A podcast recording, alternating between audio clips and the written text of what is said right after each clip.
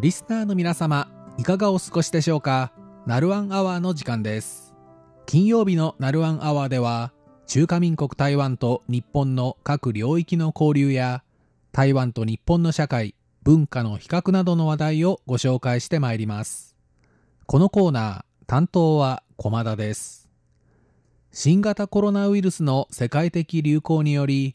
3月以降、台湾と日本の行き来が自由にできなくなっています。ビジネスや修学目的については緩和され始めましたが、観光目的の渡航往来はいつ解禁されるのか、現時点ではわかりません。こうした中、いわゆる日本ロスに陥っている台湾の日本好きの人たちに人気なのが回転寿司です。台湾では1996年に創業。回転寿司の店舗のほか、駅構内などで持ち帰りの販売も行う、ジョンシエン寿司エキスプレスがほぼ市場を独占してきました。現在もおよそ230店舗と店舗数1位の座は揺らぎませんが、近年日本の回転寿司チェーンが台湾市場に参入。現在店舗数では、くら寿司が27店舗で2位、スシローが19店舗で3位となっているほか、はま寿司も6店舗、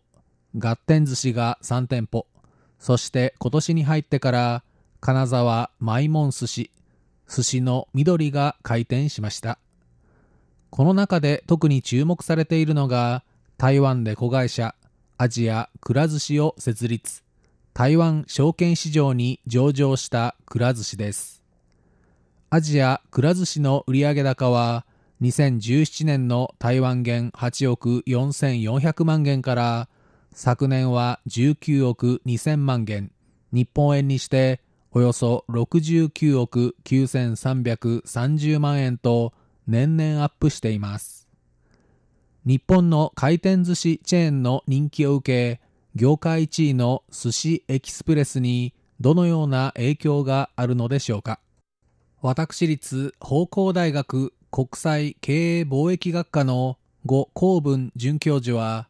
一皿台湾元30元日本円にしておよそ110円の寿司エキスプレスは価格面そして店舗数でなお優勢でありまた小規模店舗で人口の比較的少ない都市にも出店ができ小回りが利くとその強みを指摘。一方で商品の差別化という部分では弱く新たな顧客を呼び込む仕掛けを行っていかなければならないと指摘しました。そしてくら寿司とスシローは一皿40元が主で60元80元のネタもあり客単価は400元から450元日本円にしておよそ1460円から1640円である一方寿司エキスプレスの客単価は200元から250元であり異なる価格帯だとの見方を示しました呉准教授はさらに日本のチェーンは大型店舗で店舗数を絞って展開を行っているが出店コストは高く、ファミリー客など客数を増やし、かつ回転数を上げることで売り上げにつなげていると分析。ゆっくりとした拡大は人材面、物流面のコントロールもしやすいと指摘しました。ちなみに、くら寿司ではメニュー展開について、客単価をむやみに上げることよりも、台湾の人々に人気のメニューを充実させることを重視しているといいます。そして当初の80種類からメニューを100種類に増やしました。年内には30店舗まで増やすというくら寿司を含め、今後日本の回転寿司チェーンの台湾市場への進出、そして展開から目が離せません。本日のナルワンアワー担当は駒田でした。お聞きの放送は台湾国際放送です。